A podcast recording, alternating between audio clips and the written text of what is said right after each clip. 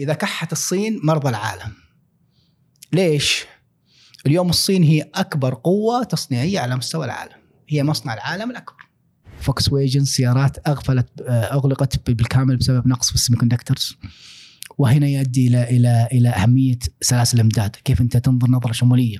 اليوم الولايات المتحده الامريكيه تتهم الصين أنها قاعدة تغرق السوق الأمريكي والعالم بمنتجات أسعارها أقل بكثير من أسواق محلية. حياكم الله بياكم أنا أحمد عطار وهذا بودكاست بترولي. في كل سبت نستضيف شخصيات بترولية مميزة. نسمع قصصها ونناقش معها قضايا مهمة لكل شخص يريد صناعة مسار مهني عظيم. ضيفنا في هذه الحلقة هو المهندس عمار العبود. درس الهندسة الصناعية بجامعة البترول وهو نائب الرئيس لجمعية سلاسل الإمداد والمشتريات. دائما أتساءل كيف وصلنا لمرحلة إني أطلب منتج من خلال تطبيق ويصلني في يوم؟ ممكن خلال ساعات. بعض المنتجات ممكن تصل خلال نص ساعة. إيش بيصير خلف الكواليس؟ آه وعشان بعض المنتجات عشان توصلك تمر بمجموعة دول ومجموعة محطات وبتطلع جو وتمر من خلال البحر في كمية عمل وجهد كبير بيصير في سلاسل الإمداد. آه المهندس عمار الله يعطيه العافية جاوبني على كل هذه الأسئلة. نشكر مستضيفنا في هذه الحلقة شركة ميداد اللي بتقدم خدمات مكتبية لكافة أنواع الشركات. قبل ما نبدأ الحلقة حاب أقول لكم إنه 80% من يستمع أو يشاهد هذا البودكاست غير مشترك في القناة. يسعدنا جدا الاشتراك في القناة. خلونا نبدأ الحلقة. انت عندك مجموعة هوايات ما شاء الله مختلفة. إيه، وهدف خوص. الهواية إنه أنت تخرج كذا من ضغط العمل ومن مشاغل الحياة بشكل عام كذا تحس نفسك أنت لوحدك. صحيح. صح. احسن الغوص لي تجربة مختلفة. إيش الأفكار اللي تدور في بالك لما تكون كذا في نص البحر؟ آه، في الحقيقة ينتابك حالة من ال- الهدوء والاستقرار وصفاء. الذهن. عجيبة غريبة يعني. خاصة أول مرة يعني كانت تجربة حياة بالحقيقة التجربة الأولى تجربة حياة. يعني حالة من الروحانية الصفاء يعني لا تشبهها صراحة حالة إلا عند- عندما تكون في الحرم المكي يعني. فلك أن تتخيل يعني كذا أوه، جميل جميل آه، فسبحان الله يعني وغير شعور الخوف والقلق والتوتر مع أن طبعا انت تكون عليك جهاز تنفسي وكل شيء وعندك كل معدات التنفس ولكن لا تزال إنك تعيش. حالة الخوف والقلق وتحت الأرض what if لو إني أنا ماذا حيحصل لو إني أنا مثلا. سويت أي شيء خطأ لما وإلى تخرج كذا يحس ان أنت رجعت للحياة. أيوه تبعث من جديد. ما شاء الله ما شاء الله. طبعا أنت لما تخرجت من الجامعة عملت فترة وبعد كذا فكرت ان انت تكمل ماجستير. آه، في نفس الوقت آه، جاتك جاك عرض وظيفي مغري من شركة سابك صحيح. فكنت بين الخيار إن أروح لشركة مرموقة براتب كويس بمنصب معروف وبين إن أكمل دراسة الماجستير. وأتوقع هذا قرار يمر به الأغلبية. الفترة ذيك كيف كانت ظروفها؟ إيش ال... ماذا كان يدور في ذهنك في ال- في الحالة هذه؟ إنه في وظيفة كويسة وأطلع أكمل ماجستير على تخصص ما أعرف هل أنقبل فيه ولا لا. هل لما أرجع حلقه في وظيفة زي هذه ولا لا؟ فحكينا عن التجربة هذه. وكان قرار من أصعب القرارات آه، جاني عرض وظيفي من آه، شركة سابك. وقتها كانت سابك تق- تقريبا تعد من أفضل بيئات العمل. وفي عز وأوج توسع سابك كان عندها مشاريع يسموها بالشراكة أو ال JV joint venture مع شركات هولندية وأمريكية مهم. يعني أنت كنت في في فرصة كبيرة أن تكون قائد. موظف أو قائد موظف في شركة آه، من أفضل الشركات المحلية والعالمية وتحصل على فرصة يسموها انتداب آه، عمل خارجي في هولندا وامريكا زي اللي صار حق الزملاء أو الصين أو بين آه، دراسة ماجستير لتخصص وقتها ما كان آه، آه، معروف تخصص مغمور supply chain management بالكاد يعرف. الطرفه أن أن أن اختيار تخصص كان عندي تحدي فيه في البكالوريوس ماجستير حنجي البكالوريوس في الماجستير كنت أنا صراحة بالحق رايح على تخصص اسمه engineering management. أو إدارة هندسة وأغلب المهندسين باعتباره مهندس صناعي بترول يميلون التخصص هذا. آه، ولكن صدفة التقيت بأحد الزملاء كنا جايين نخلص إجراءات التخرج والوثيقة وإلى آخره. قابلته في محطة بنزين آه، جنب الجامعة على سبيل المصادفة دار حوار وين بتروح يا عمار؟ أنا بروح أدرس وين أستراليا؟ وش التخصص؟ قلت له والله يعني إما engineering management إدارة هندسية أو project management إدارة مشاريع. قال لي ليش لك بتخصصين هذول؟ عندك خيار ثالث. قلت له إيش؟ قال supply chain management قلت ليش supply chain؟ قال تقدر تذكر هذا كان أو اداره سياسه الإمداد. تخصص كان آه، آه، ناخذه ك كدوره ك أو أو كمنهج اختياري. تخصص كبير ولا مستقبل ولا طموح وأنصحك. فيه هذا الكلام 2007 2008 أيوه. و9 مم. يعني قبل 15 سنة تقريبا. إي نعم. جميل. وقررت في الحقيقة إني أخوض ال- ال- ال- غمار التجربة. وأخوض المخاطر. وأدخل ال- الماجستير اداره سلاسل الإمداد. جميل جميل. إحنا بنقول سلاسل امداد آه، ما أدري الكلمة قد تبان كذا صعبة أو supply chain يعني أنا أنا تخصص هندسة صناعية وأخذت مادة supply chain بس لما أجي أحاول أشرحها يمكن أجد صعوبة فيها. آه، فالشخص كذا العادي البسيط اللي يمكن أول مرة يسمع الكلمة هذه. كيف ممكن يشرح له سلاسل الإمداد؟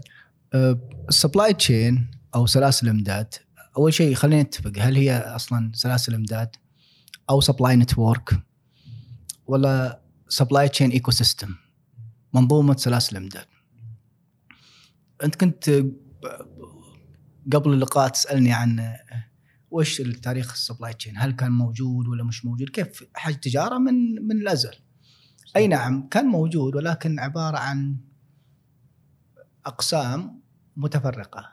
إدارة المخزون النقل الشحن التخزين استقبال البضائع فرزها إلى آخره.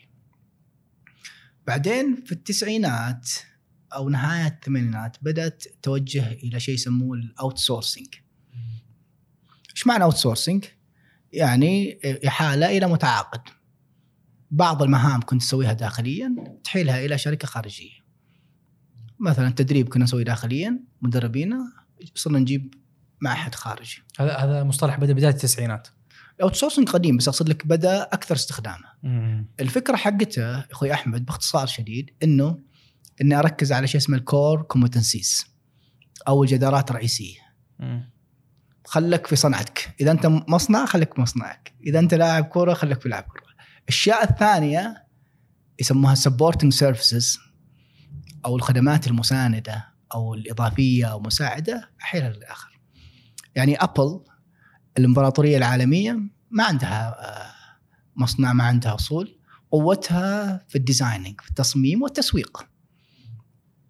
فبدأت فكرة ال outsourcing إنك أنت تركز على انشطتك الرئيسية والبقية تصير تسوي لها outsourcing إحالة متعاقدين شركاء.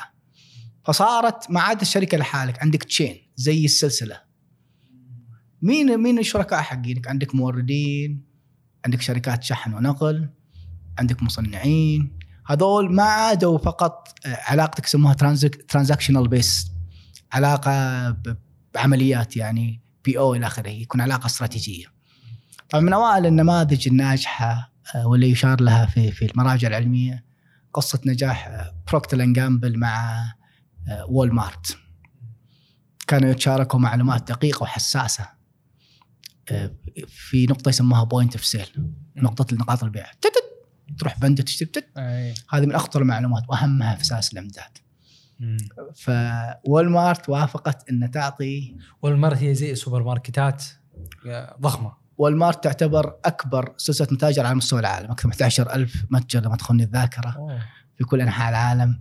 وما شاء الله هم عاد ملوك ال supply chain وإن كان عندهم بعض التحديات مم. الاخلاقيه وإلى آخره خارج نطاق الحلقة ولكن هم في في في, في سلاسل الامداد يعني سلاسل الامداد فيها مشاكل أخلاقية يعني.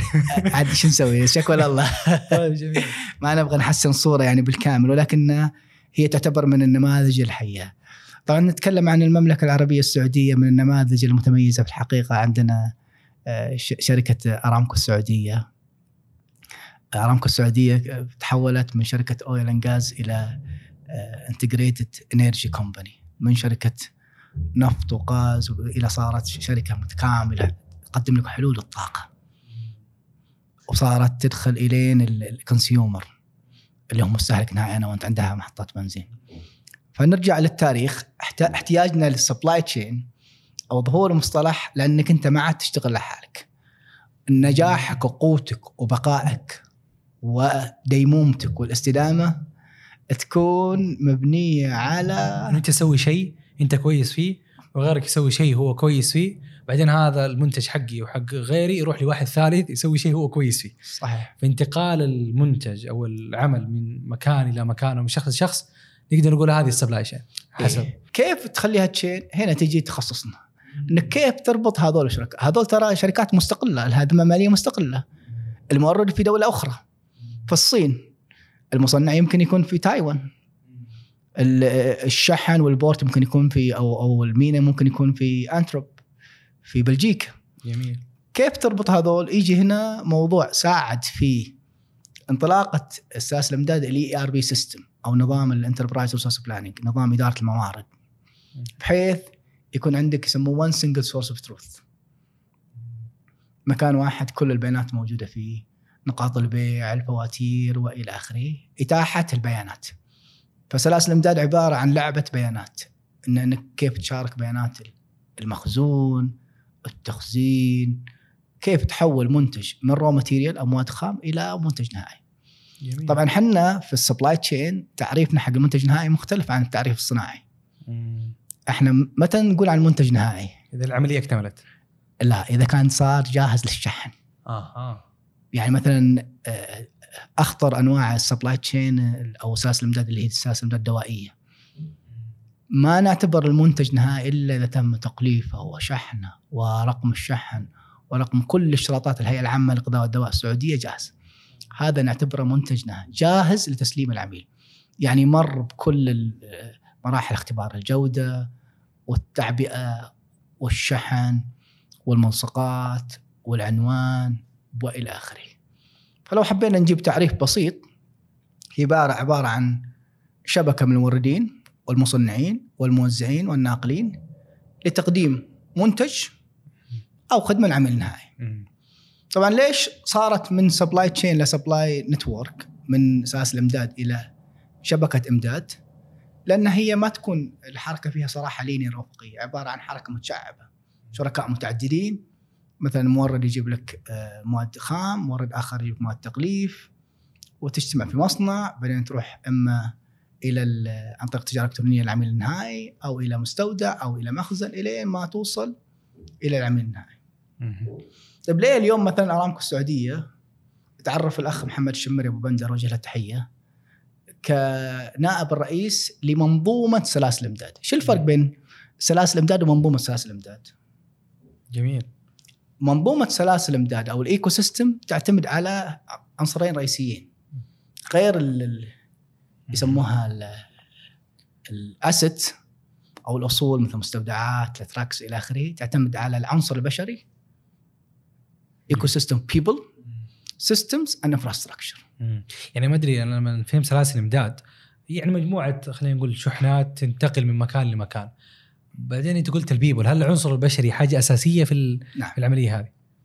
وأكبر تحدي تواجه إدارة سلاسل الإمداد اليوم العنصر البشري. مهما كان حتى اليوم مثلا أنا تشرفت بزيارة مستودعات بن زقر في مدينة رابق تبعد عن 150 كيلو عن جدة مدينة الملك عبد الاقتصادية. مستودع مؤتمت بالكامل.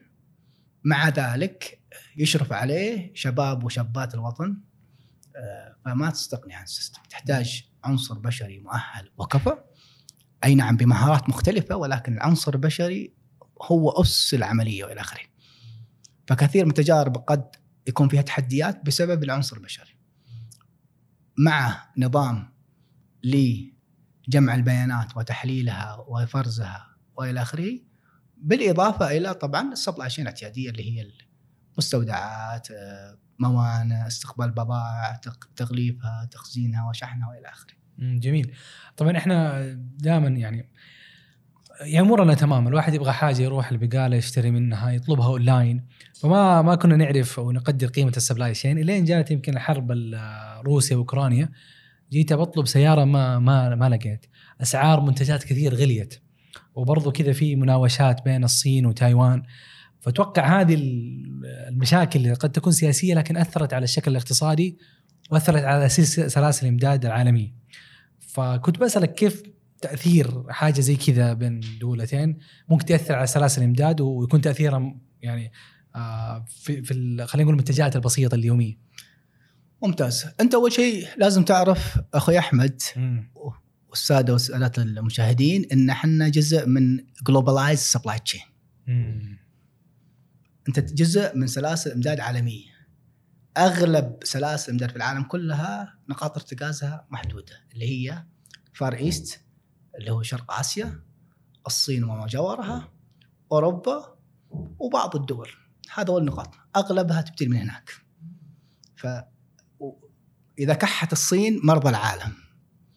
ليش؟ اليوم الصين هي أكبر قوة تصنيعية على مستوى العالم. هي مصنع العالم الأكبر.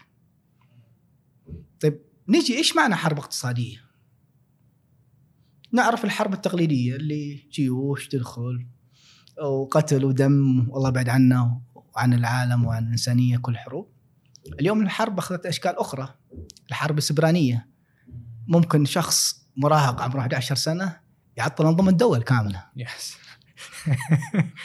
صح ولا لا؟ صح. فما عاد حرب بس كذا وهذا اللي صار بين الصين وتايوان جزء منه حرب سبرانية.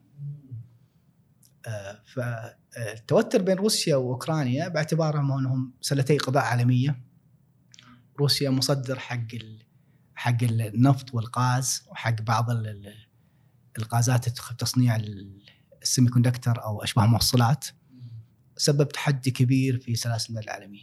ترابط الدول مع بعضها البعض واعتمادها الكبير على بعضها البعض إلى آخره. طيب أنت للحين يا عمار ما جربت لي إيش معنى الحرب الاقتصادية؟ الحرب الاقتصاديه معناها أنا أفرض رسوم ضريبية عليك. أو رسوم جمركية معذره أنا اسف مش ضريبية، رسوم جمركية تعرف تاكسس. وارفعها هذه وزيدها، تسمع أنت يقول لك ترامب رفع 17 نزل 15 وسم نواشات. طيب أنا ليه أفرض ضرائب أصلا من الأساس؟ أو رسوم جمركية معذره. ليه أفرض رسوم جمركية على دولة مثل الصين؟ عشان أحمي المنتج المحلي من الإغراق. إيش معنى الإغراق؟ آه، اليوم الولايات المتحدة الأمريكية تتهم الصين أنها قاعدة تغرق السوق الأمريكي والعالم بمنتجات أسعارها أقل بكثير من أسواق المحليه. جميل. يجي المستهلك يقول لك أنا هو كيرز ما يهمني. عندي منتج صيني يؤدي جيد الغرض. وادي الغرض بنص أو ربع السعر. فأقوم أرفع الضريبة عشان يصير يصير منه سائل وهذه ممارسة عالمية إلى اخره. طيب لو جينا بس نحلل كذا تحليل سريع. حجم الصادرات آه، الصينية في 2021 إلى أمريكا أتوقع كم قيمتها؟ بالتريليون أتوقع. يعني أتوقع حاجة. بليون دولار كم؟ آه يمكن 500 ما شاء الله عليك أصبتك بالحقيقة طيب نجي في الجانب الآخر كم حجم الصادرات الأمريكية إلى الصين أو الواردات إلى إلى أمريكا من الصين. ممكن تكون 50 مثلا؟ تقريبا 150 مليون. آه. 150 مليون 150 بليون معذره بليون. مليار يعني. اي أوه. 1.5 بليون US dollar. مم. فنتكلم عن حجم التبادل التجاري. لو تجمع صادرات واردات تتكلم عن تقريبا 650 أتكلم عن الميزان التجاري أو الفائض التجاري لصالح الصين فرق 350 مليون. أضف إلى أن الصين قاعدة تصدر لك electronics أجهزة إلكترونية آه، منتجات يسموها value added product إحنا في المملكة العربية السعودية اليوم مثلا لو تدخل على الهيئة العامة للإحصاء صارت يقول لك لا أنا أبغى أحسب الواردات أو صادرات البترولية وغير بترولية. لأن كل ما أنا صنعت واضفت قيمة المنتج كل ما ارتفعت أثره الاقتصادي وأثره على على ال GPD GDP اللي هو الناتج الاجمالي المحلي. مم.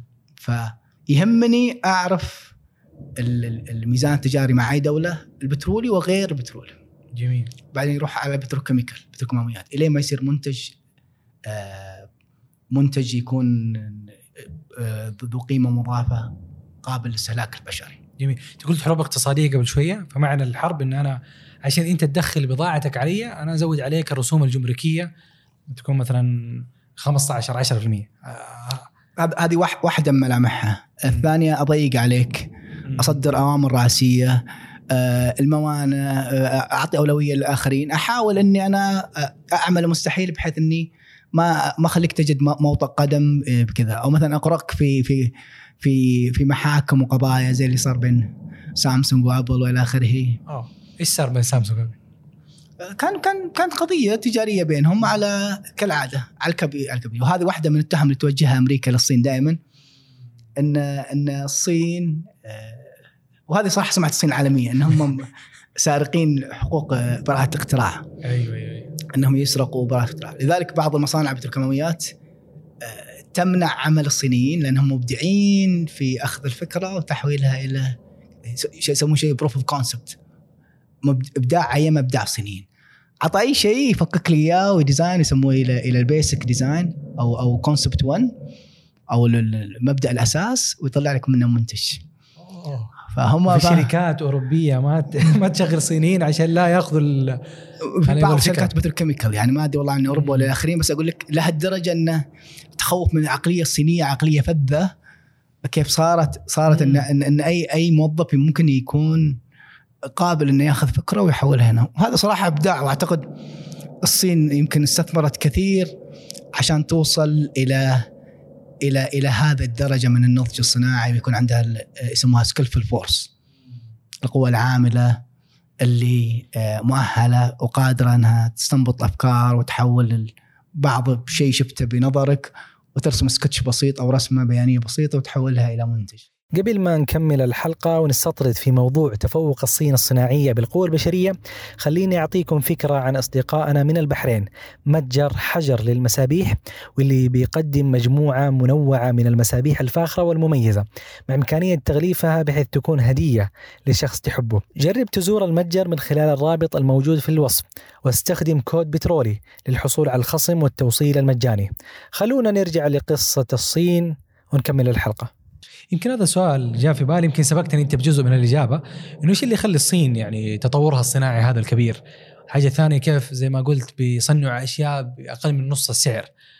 ليش اليوم الصين هي قوة صناعية كبيرة وقوتها وتنافس خلينا نقول أو تهدد الدول بقوتها الاقتصادية؟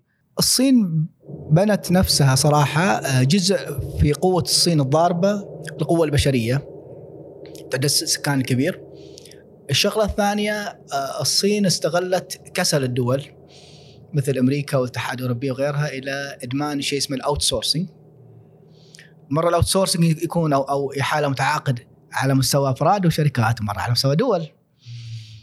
فلما جت كورونا وانكشفت القدرات الصناعية اكتشفنا أن الدولة الوحيدة اللي عندها ال total supply chain solution وال value chain عندها كامل سلاسل الإمداد وسلاسل القيمة هي الصين. فلما يكون عندك عندك limitation في ال product أو أو محدودية منتجات ما راح تعطي غيرك. أيوه. فقامت الآن اليابان وأمريكا وصحي والاتحاد الأوروبي يضخوا ملايين الدولارات يبغوا يرجعوا القدرات الصناعيه حياخذ لهم سنين على ما يرجعوا بعض القدرات الصناعيه فعكس ما يتصور الناس انه بس الصين عبارة عن cheap labor لا عبارة عن skillful force لو ترجع حق مقابلة الرئيس التنفيذي الأسبق حق أبل يقول لك جزء من من من الصين أبغى أنا عندي skillful force القوة العامله التقنيه فبشكل عام الناس اللي تشتغل في ال semiconductors وتركب لك أشياء بسيطة هذه محدودة على مستوى العالم. والصين تعتبر منجم ذهب. ومثل مثلا مثل جارتها تايوان اللي يعني في خلاف هل هي جزء من الصين ولا لا بس خارج نطاق الحوار. ولكن آه، استثمارها في البنية التحتية اللوجستية. استثمارها في طريق الحرير ربطها التجاري والاقتصادي اتفاقياتها اللامحدوده مع شركائها. اليوم قادرة آه، تسوي اتفاقيات تجارية بملايين مليارات الدولارات مع خصمها اللدود اللي هو أمريكا. فما بالك الدول هنا؟ آه، ما شاء الله طبعا مع مع رؤية المملكة آه، صار اتجاه أكثر إلى إلى إلى الصين. فالصين ما يمكن تجاوزها رقم صعب اقتصاديا عسكريا سياسيا لها ثقلها. لها حضورها آه، ولكن تجربتها صراحة جديرة بالدراسة. طبعا جزء كبير كبير كبير من من نجاح التجربة الصينية آه، في ال logistical infrastructure البنية التحتية اللوجستية. عندهم موانئ مهيئة عندهم مستودعات على أحدث المستويات عندهم railways خطوط سكك حديدية مم. كلها state of art حصلتك فرصة تزور الصين ولا؟ والله مع الأسف لا. أنا أنا أتوق- شوقتني بعد الحلقة كذا نشوف لنا. رحلة. أتوق لذلك ولكنها صراحة تجربة جميلة. ومتقدمة يعني في. في هذا المضمار في- يعني إجابة عن السؤال ليش إنه نفس المنتج هذا لو تصنع في مكان ممكن يصنع ب 10 ريال؟ وإذا تصنع في الصين ممكن يصنع بربع ريال. طبعا هذا لازم نرجع حق اقتصاد شوي. يا العمل الاقتصاديين عاد أيوة، أيوة. يست- يستحملونا إحنا حنطفل عليهم شوية. في مبدأ يسموه economics of scale اقتصاديات الحجم. يعني اليوم انت مثلا لما صنع عشرة حبات من الكوب هذا غير لما صنع ألف. ليش؟ خلينا نرجع حق ال course اللي أخذناه. ال economic engineering أساسيات ال economics في تكلفة ثابتة وفي تكلفة متغيرة. الثابتة المكان والعمالة والرواتب في تكلفة متغيرة. فأنت لما تزيد عدد المنتجات راح تقسم تكلفة السلعه الثابته على أو التكاليف الثابته على كل المنتجات. وهذا يفسر مثلا نموذج عمل شركات الماء شركات السكر الطحين. هامش الربح حقها متدني ولكن العدد اللي تبيع بضائع مثلا كم فطيره لوزين تصدر في السوق مثلا في اليوم؟ عرفت كيف؟ millions of millions. فلما تحسب ال- ال penny هذول الهامش اللي فاصلة مثلا أو 20 30 ها لا لا. تضربها مثلا ب 50 مليون غير لما كذا. ف فهنا جزء من الصين مصانعها كبيرة. الدولة استثمرت.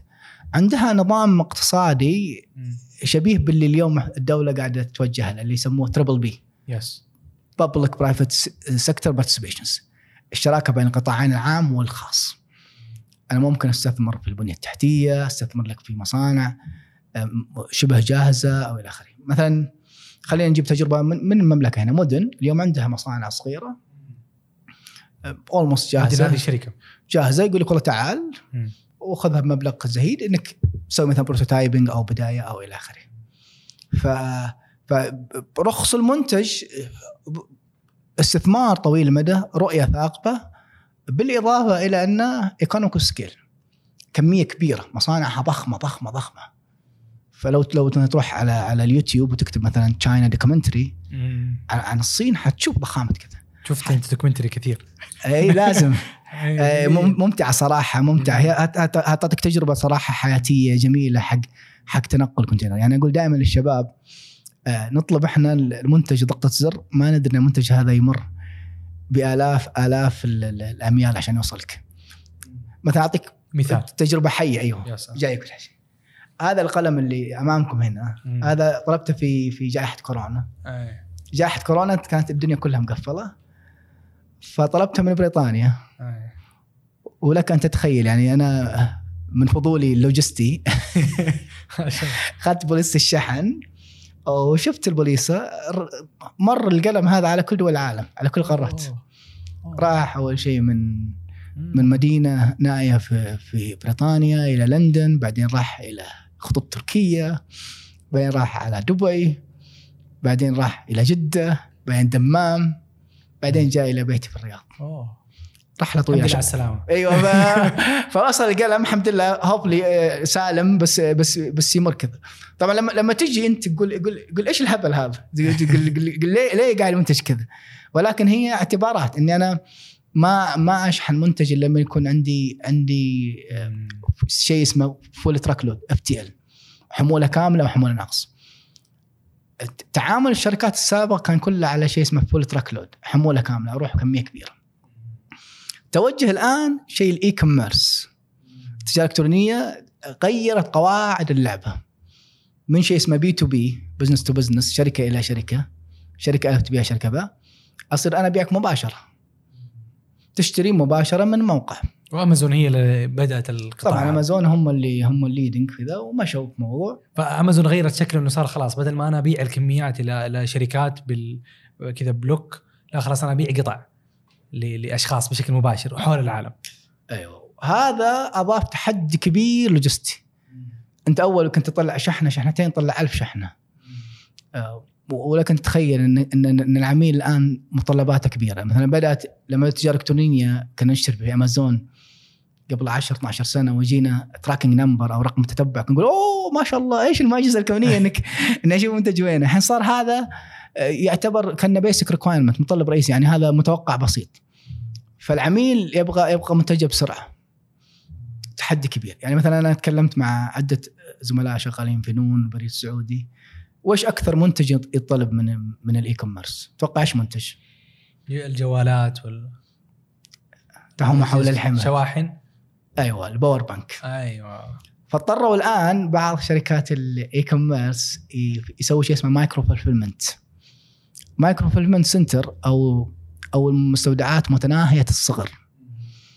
هي عبارة عن مستودعات almost يعني يكون كنا كنا كنا جراج البيت أو كذا. أحط فيها ال top crucial items حق الناس اللي ما عنده صبر. جواله وطافي وجاي من دوامه ويبغى الشاحن بالتي والتي. فمستعد يدفع ال premium cost يسموه. أو تكاليف إضافية. تذكر امازون اول ما بدأت أنا ما أذكر عن وضعها الحالي. كان عندهم امازون regular امازون prime صحيح. العادي وال prime صحيح. العادي تنتظر لك شهر شهر وشوي ال prime يوصل لك خلال 7 14 يوم ولكن تدفع 20 ل 25 دولار extra. فل- فلعبة ال- ال- ال- ال- ال e-commerce غيرت احتجت إلى مهارات جديدة. كنت أول تبيع بالحاويات. بالمناسبة الحاويات هي واحدة من الأشياء من الاختراعات الجميلة اللي غيرت حجم التجارة وتبادلها وكذا مم. و80 90% من التجارة العالمية عن طريق ال- الحاويات. قبلها كان في نموذج مختلف يعني؟ ما أعرف صراحة بس بس اللي اللي اللي اللي أعرفه متأكد منه آه، دخول الحاويات غير وجه الاقتصاد العالمي لك أنت أول كنت كنت كنت بضايع بضايع آه، مساله أو أو بشكلها كذا إنك فكر إنك تحطها بشكل آه، مستطيل محفوظه وتحط فيها كميات كبيرة و- وترسل شحنات كبيرة مثل الرز، الطحين إلى آخره. عرفت كيف؟ فالحاويات أحتجت مهارات كثيرة مثل يسموها break bulk، إيش معنى break bulk؟ إيش يعني؟ يجي كميات bulk quantity وتقسمها إلى كميات صغيرة. فكنت قبل تبيع بال بال بال بال آه، الحاوية ال container صرت تبيع الآن بالطبلية ال pallet وصرت الحين تبيع ب small shipment شحنة صغيرة كرتون صغير. وصدق أو لا تصدق مرت فترة في العام الماضي كان في نقص في الكراتين الصغيرة. أوه آه، وكنت تطلب تتذكر تطلب شيء صغير تطلب مثلا cupcakeات هذه يعطيك. كرتون كبير أيوه فأقول إيش الكرم الزايد هذه. هذه ازمه أزمة مخزون ما كنت- أنت كنت تقول يعني هذا موجود متاح ومرتاحين صار نقص في السوق أوه. ليش؟ لأن تح- حجم التجارة الإلكترونية جاء بشكل كبير وغير متوقع. خلنا نعطيك تجربة يا سلام حق حق شركة بندا يمكن أشرت لها في مقال لي نشر في صحيفة مان. كانوا منافسين آه، بندا مين؟ اللولو، التميمي، آه، داود، you name it، نستو كل كل الشركات هذه ممكن تعددها. أغلبهم دخلوا ال e-commerce. صحيح من زمان واشتغلوا وطوروا امورهم. يا أخواننا في بندا يلا تعالوا e-commerce قال لا أنا أنا أنا شغلي في متاجر تقليدية ما لي علاقة في, في ال e-commerce. جاء الحجر اضطروا على عجالة اشتروا تطبيق ما يحضرني اسمه الآن ممكن آه، نجيبه بعدين نحطه تحت بمبلغ خيالي وقت الأزمة وقت الدنيا وقعدوا يعدلوا ويرقعوا فيه يلا بدأ يشتغل من وقت قريب. فأنت أحيانا ما هو خيار أنك أنت تقول لا والله ما أبغى commerce ولا أبغى الصداع هذا أبغى أبيع بالراحة. yes أريح لك. فيسموها الآن أغلب الشركات multi channel قناة متعددة الوسائط. مثلا أنت حين آه، في سنتر بوينت أو إيكيا أو آشلي أغلب أغلب المتاجر المنتشرة هذه. عندها ثلاث ثلاث خيارات. تعرف ثلاث خيارات اللي عندك حق الشراء؟ تستحضرها؟ الخيارات ولا خيارات الدفع تقصد؟ لا خيارات الشراء. إنك تشتري منتج. إيش الخيارات المتاحة عندك؟ إيش الخيارات؟ تتذكرها ولا لا؟ أول شيء تروح المحل. آه أيوه. بشكل مباشر تشغل سيارتك تروح لمكان توقف المواقف تاخذ منتجك وتستلمه بشكل فوري اي يسموها هذه touch and feel أيوه. يقول لك ملمس مثلي أنا ناس هذول أحب- مواليد السبعينات. والثمانينات يطمنونا thank you for compliment شكرا. لك هذه خيار أول. خيار الثاني e-commerce. أدخل على سنتر بوينت وأطلب. طيب ليه الخيارات اللي في موقع سنتر بوينت أكثر بكثير من اللي في في المعرض. نفس الشيء في إيكيا وايش ليش؟ لأنه هو يجي لك من أكثر من مكان. أحسنت. عند عدة شركاء يجيبوا لك اياه عرفت كيف؟ طيب إيش الخيار الثالث؟ ممكن تطلب وأنت تستلم. أحسنت. يسموه. order online أو pick. from store تطلب من اونلاين تستلمه. آه، مستعجل وكذا بس ما تبغى ما تبغى تنتظر الشحن وعندك تجربة يمكن بهدلوك واحد شركات الشحن فتقول أنا أبغى أستلمه فتطلبه وتستلمه. مم. واليوم آه، انت تسألني آه، خلينا نتطرق على ترند. يمكن شفت آه، شركات مثل ريد بوكس آه، أو مثلا امازون مو امازون مع ذات نون. عندهم زي صناديق بريد كذا parcel stations إيش فكرتها هذه؟ تروح مثلا شارع محمد بن سلمان بن عبد العزيز. في حطين في محطة دريس بتشوف آه، صناديق حقت نون. إيش قصتها هذه؟ صفرة. آه. دقوا. دقوا عليك يا أحمد. أنت طالب مثلا من آه، متجر لسي إكسترا. دقوا عليك في الدوام ساعتين ونص الظهر. قلت لهم لا أنا ما راح أجي إلا خمسة سوا لا لا. يقول لك أنا عندي لك حل بيني وبينك. شو الحل؟ بحط لك إياه في محطة بنزين اللي ورا بيتكم. أنا لعبة بيانات إحنا قلنا صح ولا لا؟ صح. فأنا راح أطلب لك منها فأنت تروح تستلمها من هناك. فهي win win للشخصين. وين رابحة لك أنت ورابحه لك بدل ما تجي في وقت أنت دوامك وترتاح وتستلمها في وقت كذا. لو تروح مثلا في رياض بارك وأنت جاي مواقف حتشوف تحت برضو حق البريد السعودي بنفس الفكرة هذه. وقد يكون خيار مستقبلي يغنيك عن شيء اسمه ال last mile أو الميل الأخير.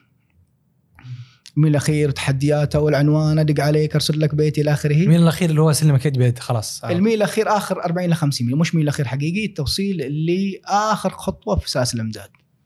يسموها الميل الأخير. فهذه حلول جت جت اليوم مثلا من من رحم إلى اخره طبعا استثمار تقنيه المعلومات اليوم عندنا تطبيق تطبيق نعناع. تذكر إيش كان بداية النعناع؟ إيش كان بزنس موديل حقه أو نموذج العمل؟ لا. كان عبارة عن مقاضي شهرية. مم. صح. أنت إذا كنت إنسان فيك من الكسل مثلي أنا يعني ما أحب أروح أقضي وذا آه. يسوي لك مقاضيك الشهرية أو الأسبوعية. بعدين أضاف له خدمة جديدة. فورية. طيب إيش إيش فكرة إني أنا أوصل لك خلال 30 دقيقة ولا ساعة؟ كيف أقدر أوجه لك هذا؟ بفكرة بسيطة اسمها dark store dark store نفس بقالة الحي بالضبط ما تفرق عنها شيء. الفرق إنها مصممة لخدمه عملاء المتاجر الإلكترونية ال e-commerce هانجر ستيشن كذلك عندهم نفس الخدمة. طيب سألت ال- ال- ال- الرئيس التنفيذي النعناع قلت له أنت مثلا ليش اليوم ما استثمرتوا في بقالات الحي؟ عندك بقالات جاهزة صحيح. وفاهم الهي وعنده دفاتر حساب. اللي بورق الدخان تذكر هذه. فقال قال لي رد رد وكنت جميل قال سبلاي تشين إيش معنى سبلاي تشين؟ قال أنا هذول سلاسل الامداد حقتهم فيها تحدي. يعامل الموردين كأنهم اوه تحدي وشوف دائما لو تروح بقالة آه لا ما بدفع تدفعوا. يتأخر على الموردين فيقوم المورد يسحب عليه. فعادي تيجي مثلا أنت متعود شهرين ثلاث شهور تجد منتج ما تجده.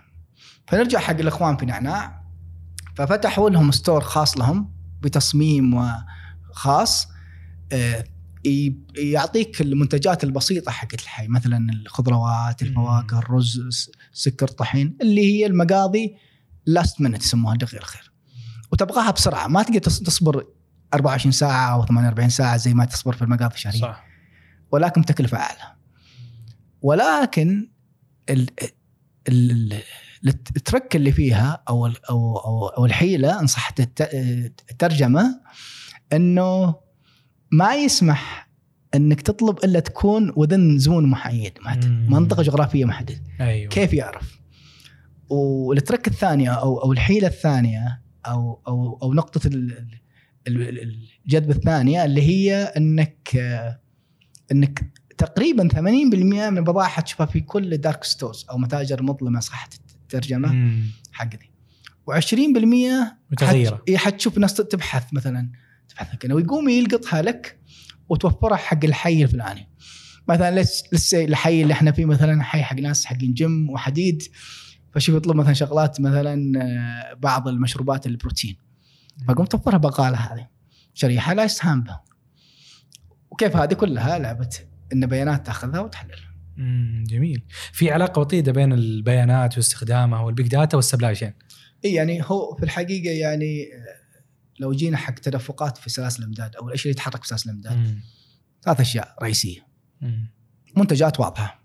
مواد خام تجي من مورد لمصنع مصنع إلى مستودع مستودع إلى نقاط البيع نقاط البيع العميل. التدفق الثاني تدفق النقدي.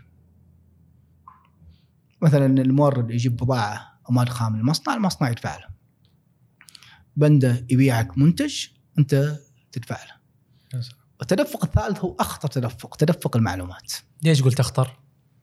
لأنه هو can make it or break هو اللي ممكن ينجحك أو ي... أو القشة التي تقسم ظهر البعير. وأحيلك على تصريح يمكن ذك- ذكرته في أكثر من لقاء حق سي أو حق فيديكس يقول لك المعلومة عن الشحنة تعادل قيمة الشحنة. أوه. شفت يمكن صور كذا مرة where's my money. ان إن هذه الشحنة عبارة عن ما إذا ما تدري عنها مشكلة. أنا أكلم لك عن شحنة عادية. لسه ما كلمت لك عن منتج يسموه time and temperature sensitive product منتجات حساسة للوقت والحرارة. على سبيل المثال الادويه والعقاقير. ولا لها م... م... لها ضوابط جدا صارمه آه، في تخزينها وتغليفها وشحنها. في كل العالم. آه، تعرف منتج اسمه قديفه لا.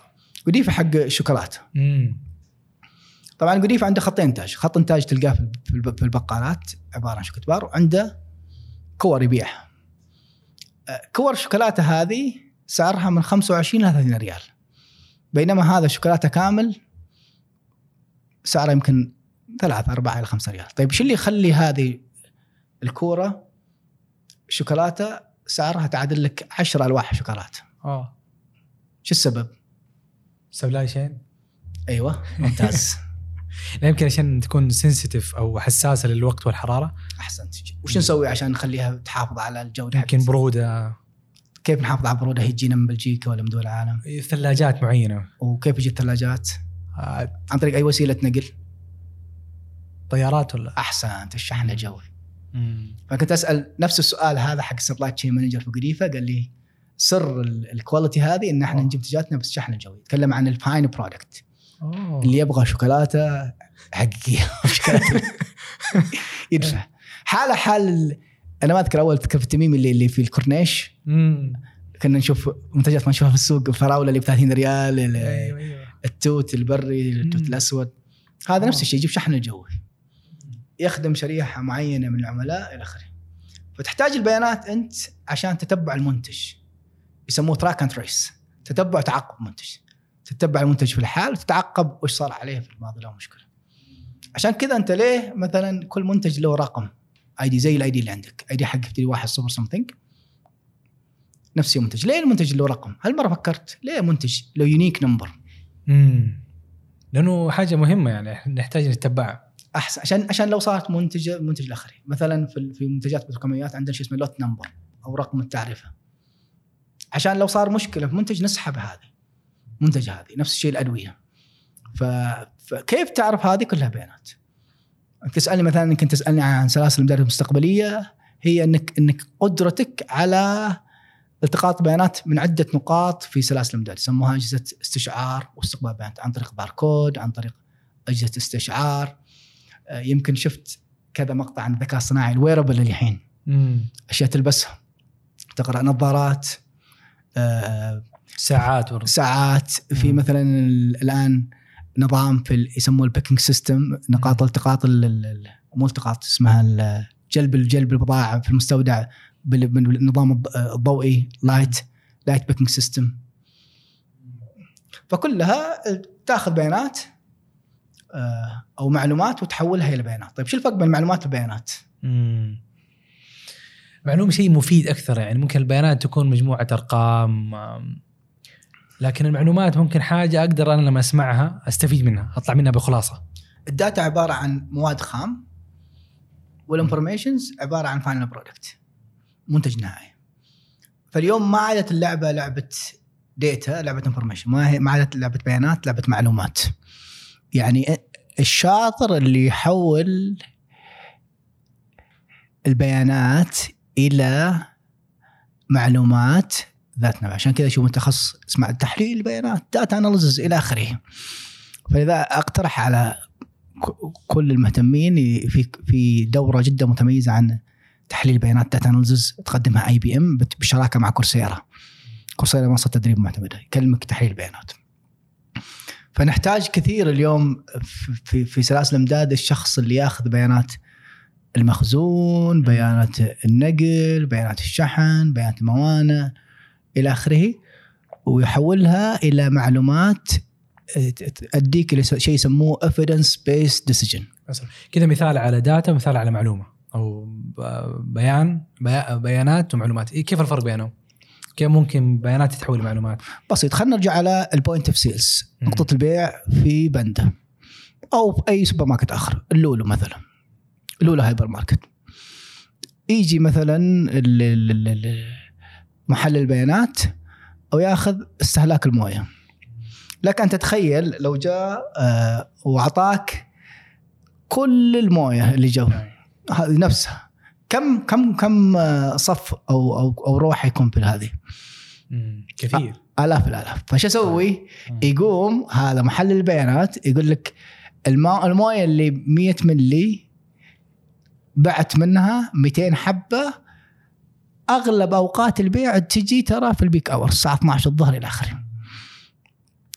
فأنا حولت لك المعلومة اللي هي ال point of sales data واحدة من أهم وأثر المعلومات إلى أهم وأثر البيانات إلى معذرة إلى معلومات. حولت لك ال data إلى informations هذه ال information تديك إلى اللي قلنا عليه قبل شوي evidence based decision اللي هي القرار المبني على بينة. من فين تجي البينة؟ من ال information البيانات. مم. معلومات. اللي هي based decision القرار المبني على بينة. شلون بينه؟ أني أحول البيانات إلى معلومات. data إلى information تساعدني كذا. كيف عرضها تعرضها على المستوى تحتاجه. بتفصيل محدد إلى آخره. فلو نرجع على مثال المويه راح أعطيك مثلا كم بعت. ما يهمني أنا مثلا كمدير فرع في اللولو أعرف مثلا والله كل كذا بس يهمني مثلا مجموعة. كم بعت من هذه في الشهر أو في السنة أو إلى آخره. فتلخيص للمعلومات كذا. وهذا ب... ب... أقرب مثال لقوائم مالية. القوائم الماليه هي تلخيص حق عمليات كل السنة أحط لك اياها بأرقام محددة تساعدك على صناعة قرار في استثمار في شركة ما إلى آخره. للمعلومية آه، دام نتكلم عن عن ال ال البيانات والمعلومات وال data وال informations تلاحظ هانجر ستيشن من أوائل التطبيقات كان يحطوا جهاز خاص فيهم زي زي ال ATM ليش؟ مع إنه مكلف ترى صيانه والى آخره. إيش الدافع اللي يخلي هانجر ستيشن تستثمر وتحط جهاز؟ طبعا بعدين سبقوهم صار ترند بس يعني أتكلم على الأقل في السوق السعودي. الأجهزة الموجوده في المطاعم؟ صحيح هانجر ستيشنز. خاصة مطاعم كبيرة. شو السبب؟ يجمع معلومات؟ أحسنت. إي نقطة التقاط معلومات. لو ترجع مثلا حق مقابلة الرئيس التنفيذي حق هانجر ستيشن السابق كان يتكلم يقول الحين صرنا نعرف معلومات كثيرة عن مثلا وين وين حجم السوق وين إلى آخره وين نقدر نفتح مطاعم إلى آخره. هذه المعلومة تقدم تقدر ثمن. واحيلك إلى مقابلة لمعالي نائب وزير الصناعه والثروه المعدنيه المهندس أسامة الزامل. آه، كان يقول ال- النفط القادم هي نفط المعلومات. فهي تجارة تجارة كبيرة.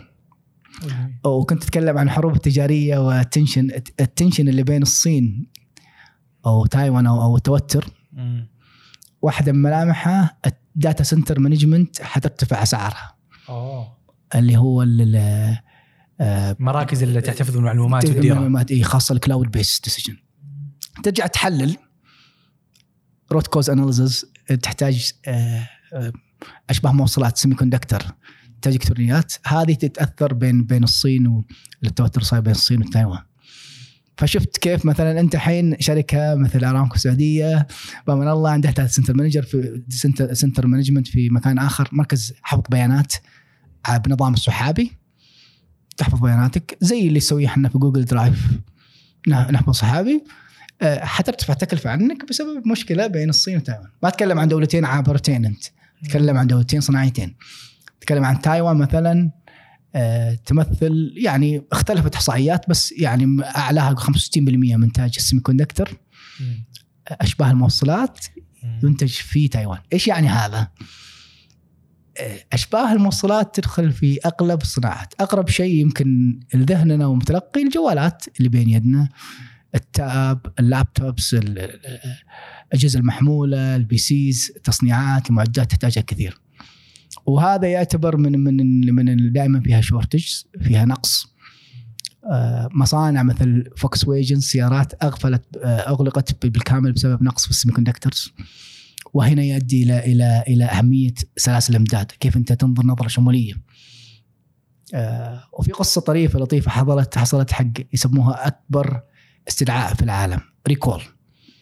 شفت الحين صارت وزارة التجارة تشهر الوكيل الفلاني ترى ذا رجع سيارتك الموديل الفلاني أكبر recall في العالم صار حق GM آه، قبل تقريبا 10 12 سنة موجودة حتى documentary في اليوتيوب. آه، رجعوا 8.6 مليون سيارة. أوه. آه، بسبب طبعا مشاكل في في في, في التقنية وتؤدي إلى السيارة.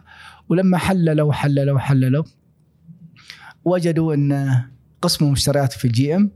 كانوا يضغطوا على مصنع ما آه، ما يحضرني في واحدة من من الدول اللاتينية ربما المكسيك إنه نزل سعر نزل نزل إلين ما صار يسموه compromising quality صار صار ينزل لفترة لازم ينزل ينزل السعر لازم يقلل الجودة. فقرار اتخذ يمكن موظف مشتريات بحسن نية ولكن ما ينفع حسن نية هنا. فهنا انت كنت قبل شوي تسألني عن الورقه العلمية إنه مشتريات أول قرار أول حلقة لقوة سبلاي تشين الشراء. شراء المواد الخام مواد أولية الخدمات آه، لما نتكلم عن شراء حتى الخدمات يدخل فيها. اختيارك مثلا حق ال engineering services الخدمات الهندسية خدمات استشارية. عشان أنا أنا ملاحظ ما شاء الله ال supply chain أو سلاسل امداد موضوع أول شيء اكتشف فيه حاجتين جديده.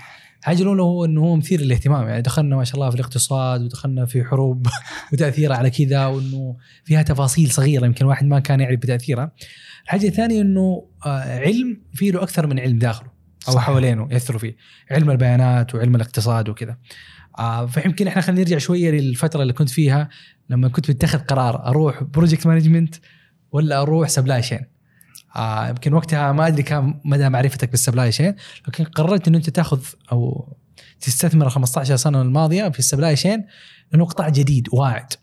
آه وبالذات دحين الأحداث الأخيرة آه أبرزت آه أهمية القطاع هذا ال supply chain. بس خلينا نرجع للوقت اللحظه هذه. أنت كنت في تردد وفي حيرة وكان عندك وظيفة جاهزة من سابق وكنت بتروح. صارت لك قصة لما وصلت هناك الجامعة رفضوا إنه أنت آه تكمل بتخصص آه سلاسل إمداد وتكمل تخصص إدارة هندسية عادية. بسمع منك إيش صار في الموقف ذاك. في الحقيقة أنا رحت أول شيء غرب أستراليا جامعة اسمها كيرتون من الجامعات المرموقه واللي يعني قضيت فيها وقت بسيط. جميل. وخلصت كمتطلبات لغة إنجليزية. مم. وكنت على مقاعد دراسة. جاني اتصال من الحقية الثقافية في أستراليا. أن وقف بعثتك ولازم تغير تخصصك. ليش يا أخوان قالوا أنت كان دراسه الماجستير لازم يكون امتداد البكالوريوس. طبعا هو قرار يمكن قد يكون جيد في في أصله ولكن المهندسين الصناعيين يعرفوا ان الهندسة الصناعية هي عبارة عن خليط من من عدة مواد وأدوات. فيها احصاء فيها إدارة فيها إلى آخره. فأصلا أغلب اللي شغالين اليوم أو مو أغلب يعني جزء كبير من شغالين في في في في سلاسل الإمداد هم مهندسين صناعيين. يمكن ما درسوا سلاسل الإمداد إلا بعد ما تخصصوا أو أخذوا شهادات. فكان تحدي صراحة. آه، فجأة أنا طبعا فوق إني أنا خسرت وظيفتي. وأخذت تخصص ثاني. ف صرت في حيرة من أمري. ما أدري هل أنا أقبل بالواقع وأكمل في أي شيء engineering فكنت أراسل أغلب الجامعات بشكل هستيري إلى آخره. أغلبها قالت لي لازم تأخذ ال- الاختبار ال- القبول اللغة الانجليزيه اللي هو IELTS أو معادلة ال TOEFL إنك تثبت جدارتك باللغة الإنجليزية. هذا تحدي ثاني. فاضطريت أرجع مرة ثانية إلى مربع الصفر وأدرس لغة إنجليزية. بفضل من الله طبعا أنا أخذت تخصص supply chain زي ما أنا كنت راسم له بالبداية. وأخذت مقام مرة ثانية وخسرت ستة شهور ولكن أنا آه، ماني نادم كان من أجمل القرارات صراحة. آه، هو آه، دائما أنت لما تكون تتخذ قرار كن صارم وجازم. ما تتضح لك الصورة دائما ولكن هو جزء من حدس خبرة معرفة تتكل على الله توكل على الله طبعا وتيسير رب العالمين رقم واحد. رقم اثنين في مخاطرة كبيرة. أنا رمحت وقتها 2009 2010 ترى ما كان تخصص حتى في الإعلام يعني كان دارج. آه، للمعلومية ترى أول مرة يذكر في وكالة الأنباء السعودية سلاسل الإمداد يمكن كان ترى كان في الجائحة يعني صرنا عن سلاسل طبيه أوه. صار دارج اللفظه هذه ما كانت موجودة إي يعني يعني من قريب يعني صرنا نسمعها في وكالة الأنباء السعودية كان يقول مثلا اول كان يقولوا أجهزة طبية كان لو تذكر في وقت الحظر يحضر الناس طلوع إلا سلاسل امداد طبيه، إيش معناها؟ معناها مصنعين والموزعين والناقلين، وارجع لك حق المربع الصفر اللي قلنا عنه ال ecosystem كامل عشان أوصل الدواء. عشان يوصل الدواء للمريض أحتاج مصنع،. أحتاج مستودع، أحتاج تغليف، أحتاج شحن، أحتاج سواق، سيارة توصل. مم. إلين أوصل من الميل الأول إلى الميل الأخير. يا سلام فهذا كان لفظة يعني خلينا نقول زي ما قلت حديثة 2009 ما كانت موجودة آه فأنت لما أخذت تخصص يعني خلينا نقول ما كان منتشر كثير. ما كان منتشر ما يعني إنه ما في تجارب محلية رائدة أرامكو السعودية آه، سابك الشركة السعودية للكهرباء آه، تصنيع غيرها الشركات الرائدة كلها كان عندها صراحة شركات الأدوية كلها عندها supply chain ولكنه كان على ما قالوا على low profile يعني مو مو بكل من يعرفه ومو بكل من واضح معه. حتى اذكر لما جيت في مقابلات كنت أقضي نص ساعة وأنا أشرح لهم بس وش هو supply chain. إيش هو سلاسل الإمداد؟ نص ساعة من المقابله يشرح يقول يا أخي ما فهمت شيء فخلاص وينتهي المقابلة هنا كذا. هو جميل. أول ما وصلت أستراليا يعني في الأخير أستراليا دولة يعني مختلفة عن السعودية. انت قضيت خمس سنوات خلينا نقول في جامعة البترول وبعد كذا انتقلت تدرس آه، في جامعة في أستراليا. ما أدري هل صارت لك كذا بعض المواقف اللي حسيت فيها بالفرق بين المكانين؟ والله يعني لا شك ولا ريب قربة الروح قربة الأهل الأصدقاء البيئة يعني أنا أنا شرقاوي يعني كنت أذكر قلنا نتكلم يعني 18 سنة عشتها في آه، الأحساء بعدين انتقلت إلى إلى الظهران. بعدين شوي في الخبر فيعني أقرب أبعد نقطة يمكن 200 كيلو نادر ما أسافر. آه، فجأة أجي في أستراليا. كانت صراحة دولة متقدمة جميلة رائعة. تجربة أنضجتني صرت أعرف أطبخ. آه، بالإجبار باعتبار يمكن شوية لما جيت ما كان مطاعم حلال كثير متاحة. صرت أغسل ملابسي صرت شخص مسؤول. أيوة. من كنت شخص ما مالي في أي الأمور هذه صرت أهتم فيها. آه، نضجت كثير صراحة. آه، كانت فرصة جميلة ورائعة حق تسترجع نفسك. عندك وقت خلوه كثير. آه، آه، زاد شغفي واهتمامي بال supply chain ويمكن من من من القصص الط- الطريفة اللطيفة أنا مهندس صناعي فظنيت إني بمشي حالي في ال supply chain. أول semester لما بديت ال supply chain كنت أحضر احس يتكلمون Chinese لغات صينية ما كنت أفهم شيء. مصطلحات ال supply chain بالنسبة لك جديدة؟ عالم عالم عالم جديد عالم ثاني بعيد عني ما وش يكلموا؟ strategic supply chain سلاسل استراتيجية يتكلموا عن شيء اسمه ال customizations أو مثلا تخصيص المنتج معين. إيش معنى customization إنه إنك آه، آخر نقطة من الإنتاج تخليها أقرب للعميل مثل إيكيا. يخلوا خيار إنك إنك آخر شيء منتج نهائي قريب للعميل. HP مثلا الشواحن تخليها أقرب إلى العميل. فنقاط الكهرباء تختلف من دولة لدولة فخليها آخر شيء. إيه، ما ما فهمت هذه. الكستمايزيشن أيوه. أو التخصيص إنك آخر نقطة في التجميع أو التصنيع تخليها أقرب للعميل. امم مثلا تصنع لابتوبات أيوه وتخلي جنبها الشواحن آه. في دبي. فإذا أيوة. مثلا كان القابس أو أو أو نقطة الكهرباء ثلاث روس هعطيك ثلاث روس. تبغى كذا إلى آخره. فأجل آخر خطوة كذا. طيب ليش أحتاج هذه؟ عشان أقلل من ال inventory مخزون. بدل ما أعطيك وأفترض إنك تحتاج كذا أعطيك الأشياء الأساسية. أو مثلا في جبل علي في free zone أو منطقة جبل علي الحرة يصير بعض ال light assembly light assembly إيش معنى light assembly؟ تجميع خفيف زي مكعبات حقت الأطفال هذه بالضبط ليه أجل الخطوه هذه customization؟ أخليها أقرب بالنقطه للعميل عشان تذكر النقطه اللي قلنا عنها أول شيء اللي هي ال point of sales نقطة البيع أقرب لنبض العميل لأن العملاء يختلفون سلوكهم وإلى سلوك العميل في أمريكا مختلف عن أستراليا مختلف عن بريطانيا مختلف عن السعودية. فتقصد الأشياء اللي تصنيعها ممكن يختلف بناء على أذواق شخصية أو أذواق ال- الناس في بلد معين نخلي تصنيعها قريب من المنطقة هذه. إي ما هو التصنيع كامل. أيوه. الخطوة تجميع. الأخيرة. ال final step خيار الألوان الشنطه واحد يبغى شنطة إلى آخره شاحن آه مثلا ال manual. أول كانوا تذكر كانوا يجيب لك 10 أوراق إنجليزي عربي الحين صارت ورقة واحدة مختصرة فيها كل شيء. جميل. عرفت كيف؟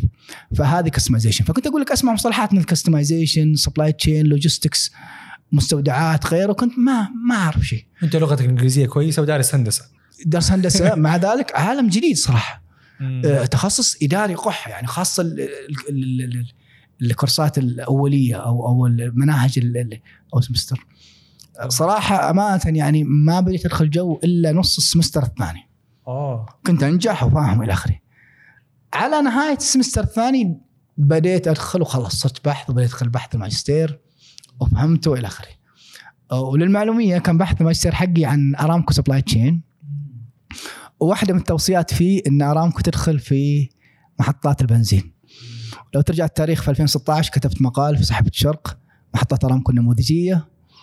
وقلت انه أرامكو لازم تق- تقترب من من نقاط العميل عشان يصير عندها data وبيانات وتكون نموذج آه، مقارب ومشابه حق إكسون موبيل ولا بريتش بتروليوم ولا إلى آخره شركات العالمية غاز عندها محطات بنزين إيه نقاط توزيع. اليوم شو يصير؟ أرامكو السعودية تبيع حق wholesaler تجار جملة هم يبيعوا على محطات بنزين. ما تعامل محطات بنزين بشر. أرامكو اليوم لا. عندها محطات وعندها خطة توسع يمكن تأخرت شوية ولكن حتشوف محطة ارامكو في كل مكان. طبعا عدة أهداف من ضمنها رفع الجودة. من وقتها كتبت مقال كانت محطة بنزين وضعها شوية كان مش ولا لكن الآن في تحسن كبير أمانة وخاصة دخول مع منافسينا وجيراننا في دبي وأبو ظبي صراحة رفعوا سقف الت- التنافسية فيها. فاخذ وقت صراحة على ما أفهم فكل مرة صراحة أعتبرها نقطة اداور أروح أقول يا أخي هل أنا هل أنا مكان صحيح؟ إيش جابني أنا؟ كان أخذت العرض. في ديرتي عند جماعتي عند أهلي. يلوم نفسه إنسان. ولكن سبحان الله يعني مع المدة يكتشف إنسان إنه اخذ قرار صحيح يعني. ورجعت وما أدري كيف أول ما رجعت الآن عندك شهادة ماجستير. وفي مكان كويس ويلا أبغى أروح للوظائف. ما أدري هل حسيت كذا بمجموعة تحديات في البداية؟ طلعت ظليت ست شهور jobless بدون وظيفة وكانت أصعب ست اشهر في حياتي آه يعني لوم المقربين أنت لو ضال على سابك إيش وداك أنتم يحقون الابتعاث اشغلتونا وإنجليزي. ومسوين زحمة والشارع فاضي. وتسمع التعليقات هذه.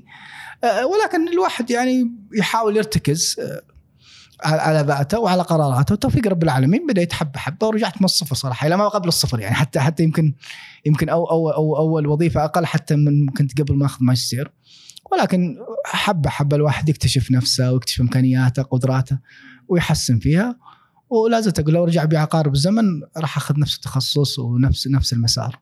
ولكن وقتها لما تيجي في اللحظات الصعبة هنا هنا كيف الإنسان يكون هادئ يكون أكثر استقرار ما ما يطير في العج نقول إحنا بلحيتنا العامية إنه كذا لا أهدى وطبيعي أنت جاي آه، وكنت دائما اللي أسمع أنت overqualified اوه كثير يعني كنت كنت أتخيل أول كنت يعني أطرق كل الابواب أنا من انسان لحوح ترى يعني. اي كنت أروح على ال LinkedIn وأرسل موجود رسائل آه.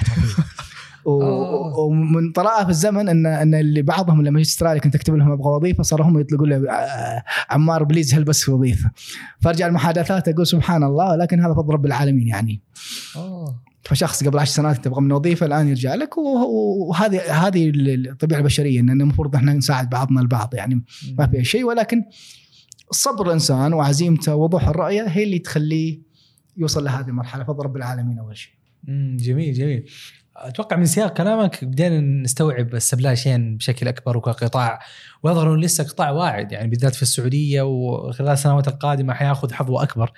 الآن ال- على مستوى ال career الشخصي لو في واحد بيبدأ القطاع هذا بس أنا بفهم الفرص الموجودة. هل اليوم آه يعني الشخص لو بيبدأ يعني خلينا نقول يمسك الخط في موضوع ال supply chain هل الفرص كويسة؟ إيش التحديات الموجودة؟ بفهم كذا آه، أكثر عن توظيف أو العمل في قطاع السبلاي شين يعني أول شيء أنت كنا نتكلم يمكن برا الهواء على ال e-commerce قطاع التجارة الإلكترونية، اليوم قطاع التجارة الإلكترونية واعد بالمملكه العربية السعودية. كل ما قلنا اكتفينا ما شاء الله دخلوا لاعبين جدد آه، سواء كان ال B2C شركات الأفراد أو على ال على ال home delivery وإلى آخره. آه، فأول شيء آه، في ال e-commerce بشكل عام. مثلا إحنا كنا نتكلم عن إحنا مبنى امازون امازون تحتاج حق back end office employees إيش معنى back end و front end office أو front front-end interface و back-end interface front-end interface الشيء اللي تشوفه أنت. شوف امازون وشوف طخ ويلا وصلوا إلى آخره. back-end interface هذا جيش وراك يشتغل عشان يوصل لك هذه. يسموه العمليات الخلفية باللغة العربية. إنه ما خانتني الترجمة طبعا. تحتاج إلى IT good support service تحتاج شركة خدمات لوجستية. تأخذ منتجك تغلفه تشحنه وتوصله بسلامة وأمن إلى العميل. أنت آخر شيء تبي يوصل لك منتج مكسر ولا ولا الكرتون. فهذه يمكن فرصة كبيرة في ال e-commerce إيه أديني لو تديني مسميات وظيفية يعني مثلا. يعني مثلا منسق لوجستي آه، يشتغل في المدير مستودع آه، مرحل بضائع أو مرحل منتجات هذا في في فيما يخص ال e-commerce طبعا لو حبينا ناخذ أكبر آه، في الجهات الحكومية مثلا الهيئة العامة للطيران المدني وزارة النقل والخدمات اللوجستية آه، ندلب قناه اخونا العزيز آه، سليمان مزروع ابو خالد برنامج تطوير صناعة وخدمات لوجستيه هذا القطاع الحكومي والقطاع الشبه حكومي خلينا نصحح التسمية. الهيئة العامة للنقل محتاجة كفاءات لأنك أنت قاعد تشرع وتنظم قطاع. كل يوم يطلع لك شيء. يعني ال home delivery applications أو تطبيقات توصيل جديد. ال micro fulfillment اللي تكلمنا عنه اللي مستودعات متناهية الصغر ما كانت موجودة. dark stores فمحتاج تنظيم أفضل وأفضل. يمكن شفت آخر قرار اللي أصدره آه، أمر مقام السامي الكريم بتحويل كل ما يخص الخدمات اللوجستية إلى وزارة واحدة اللي هي وزارة النقل والخدمات اللوجستيه. حتى تطبيقات التوصيل والى آخره شالوها من وزارة سلطه المعلومات وعطوها إلى وزارة النقل. يبغوا يوحدوا كذا فتكون أنت تحت مظلة واحدة سواء نقل ثقيل، نقل خفيف، توصيل، بضاعه، طبعا اللي يدخل في قطاع النقل عبارة عن عن عن عن بحر كبير في بضاعة آه، إيش جافه الفرق بين قطاع النقل وقطاع سلاسل الإمداد؟ أحسنت وهذا سؤال جدا جميل رائع شكرا لسؤالك إياه. أول شيء عندك مظلة كبيرة اسمها سلاسل الإمداد. أكبر مظلة. تحت أهداف مشتريات العقود، النقل، الخدمات اللوجستية، التوصيل، إيه، تخطيط ال supply chain، إدارة المخزون، إدارة المستودعات، كل هذه تحت supply chain. الخدمات اللوجستية وهي يمكن كانت واحدة من نقاط الارتكاز حق supply chain عبارة عن بدل ما أنت بس شركة تقدم خدمات نقل يكون تقدم خدمات نقل والتخزين أو أتكلم عن قسم لوجستي بشركة معينة أتكلم عن مستودعاتها والتوزيع حقها. فالنقل ال sub part جزء من الخدمات اللوجستية. الخدمات اللوجستية جزء من سلاسل الإمداد. فلو تلاحظ تس- تسمية الدولة منظومة النقل والخدمات اللوجستية. فالوزاره النقل اليوم الخدمات اللوجستية بغيت معالي الجاسر مسؤولة عن كامل منظومة نقل خدمات لوجستية. طبعا وزارة النقل تحتها عدة هيئات اللي هي موانئ، الهيئة العامة للنقل، سار إلى آخره. توحيدها هذا جزء من جهود الدولة ورؤيتها الاستراتيجية في ترابط وداخل جهات. فاليوم في خلينا نقول ثورة في الفرص في القطاع هذا آه نعم إن شاء الله فرص متاحة ولكن أنا بجي بجي بس تسمح لي بعد ما ارد لك بقول لك بقول لك إيش تحتاج عشان عشان تكون تربح. فرصك.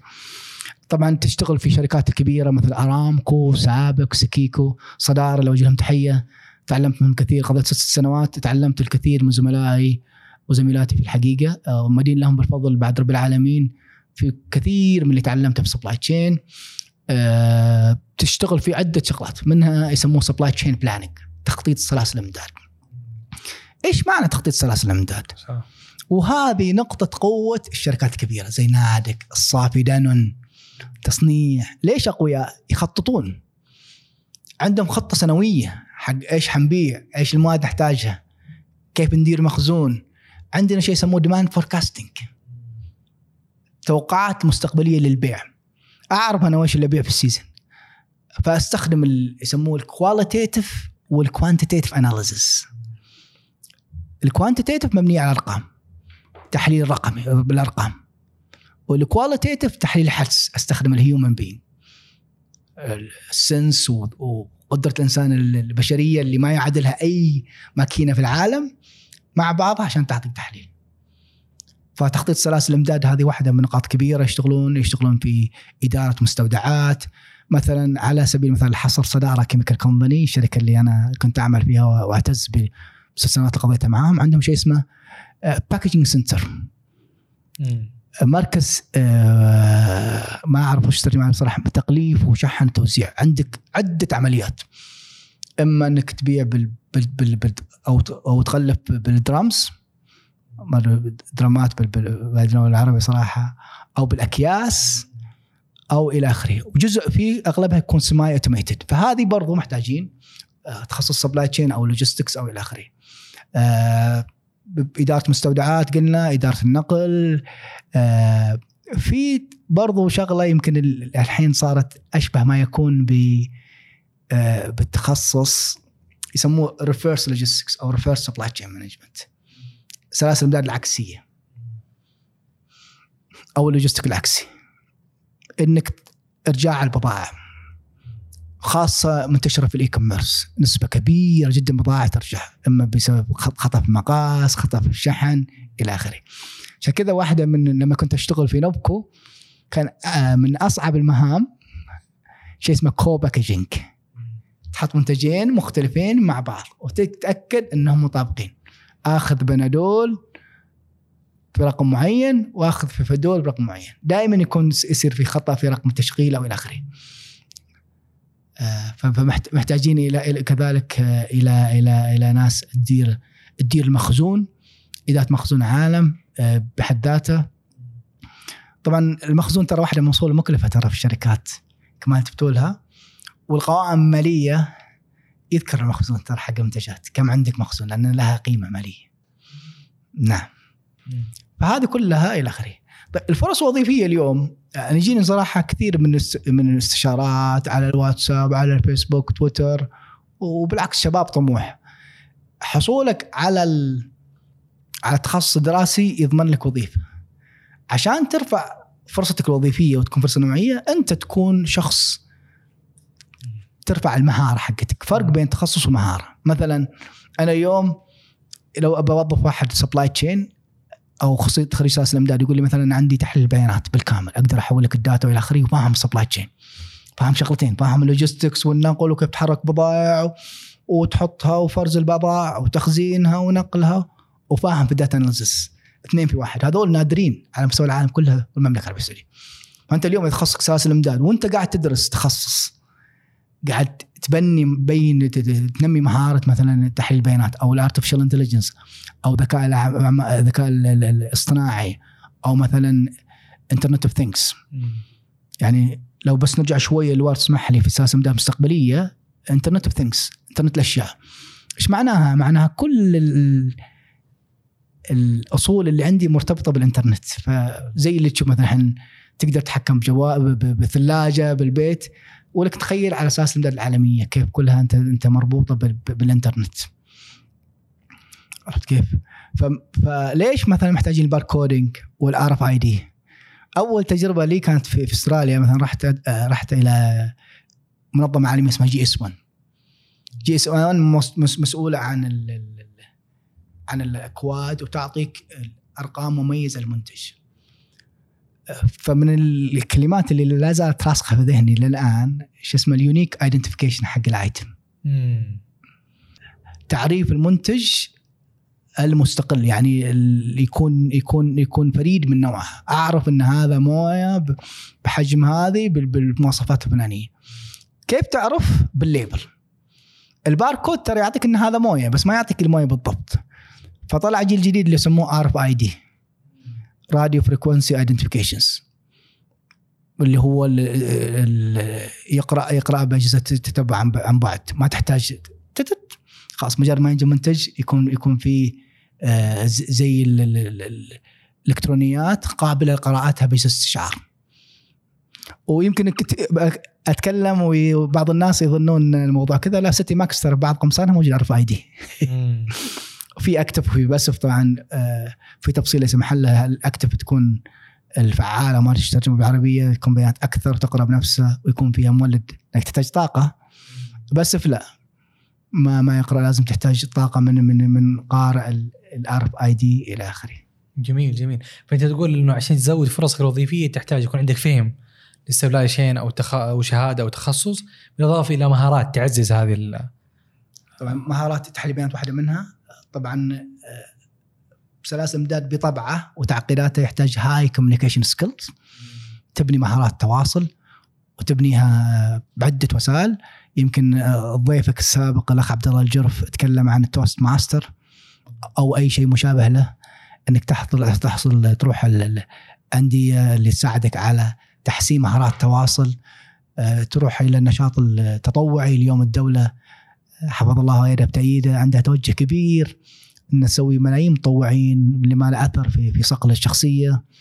آه، يعني إحنا اليوم مثلا آه، عندنا جمعية سلاسل امداد المشتريات اللي أنا أعتز إني أنا كنت من المؤسسين واليوم أشغل نائب رئيس البحوث والاستشارات جمعية مهنية وطنية أسسها خيرة الرواد اللي اشتغلوا في ال supply chain في سابق وأرامكو وتصنيع وأراسكو وكبر الشركات العالمية. وأسسوا تجمع. التجمع هذا صار جمعية مهنية. اليوم الجمعية المهنية هذه برضو نتج منها أول مركز أبحاث ودراسات باللغة العربية. عن دراسات سلاسل الإمداد. ممكن الباكوره أهديتك إياها نسخة إلكترونية اللي هي ورقة علمية عن سلاسل الإمداد. الورقه العلمية هذه واحدة بعد من الشغلات الجميلة موجودة باللغة الإنجليزية وندارجه كثير. بحث يكون مختصر موجه حق الاختصاص بعيد عن السرد والتفاصيل يكون مليء بالصور ويخاطب العاملين في القطاع. أخذنا نفس هذا المبدأ وقمنا بإعداده والحمد لله أصدرنا الورقه العلمية الأولى من نوعها آه، وموجودة متاحة على مواقعنا. آه، فهذه آه، حصولك على عضويه في جمعية مهنية زي هذه. اختلاطاتك بكل كذا. تتكلم اليوم أنت عن أكثر من 100 خبير في جمعية مهنية واحدة. تحصل على تخصص في APICS CSCP حنجي لها بعد شوي certified supply chain professional وبعض المعاهد تحصل تجمعات زي إحنا عندنا تجمع في الشرقية والغربية والرياض. يجوك متحدثين عالميين ومحليين آه، network آه، وبرضه عشان نزيد مع التوظيف لازم نزيد network حقك. تحضر الفعاليات المؤتمرات زي هذه. فانخراطك في المؤتمرات والمنتديات والجمعيات مهنية إلى آخره. يمكن واحدة من النقاط اللي فاتني أذكر فيها أنا كنت عضو في نادي العلاقات العامة. في الجامعة. أو كان تجربة ثرية صراحة. إني أول مرة أجي مثلا يجي صاحب السمو بالمنطقة الشرقية وقتها الأمير محمد فهد واستقبلوا وفود و protocols ولازم تنتبه ولازم كذا. وأذكر حتى كان الله يذكر اجزاهم بالخير تلفزيون شرقية يجي يعلمونا شلون توقفوا شلون تتكلموا شلون تقولوا. آه، يا أخي تعطيك عالم بعيد عن ال statistics وإحصاء وأرقام ورياضيات و engineering و- وكيمياء. فكان متسع وبنى شخصيتي بناء صراحة جميل. فالفترة فترة دراسية ممكن تكون فترة بناء مهارات كبيرة كبيرة. بأدوات بسيطة ولكن أثرها ترى كبير.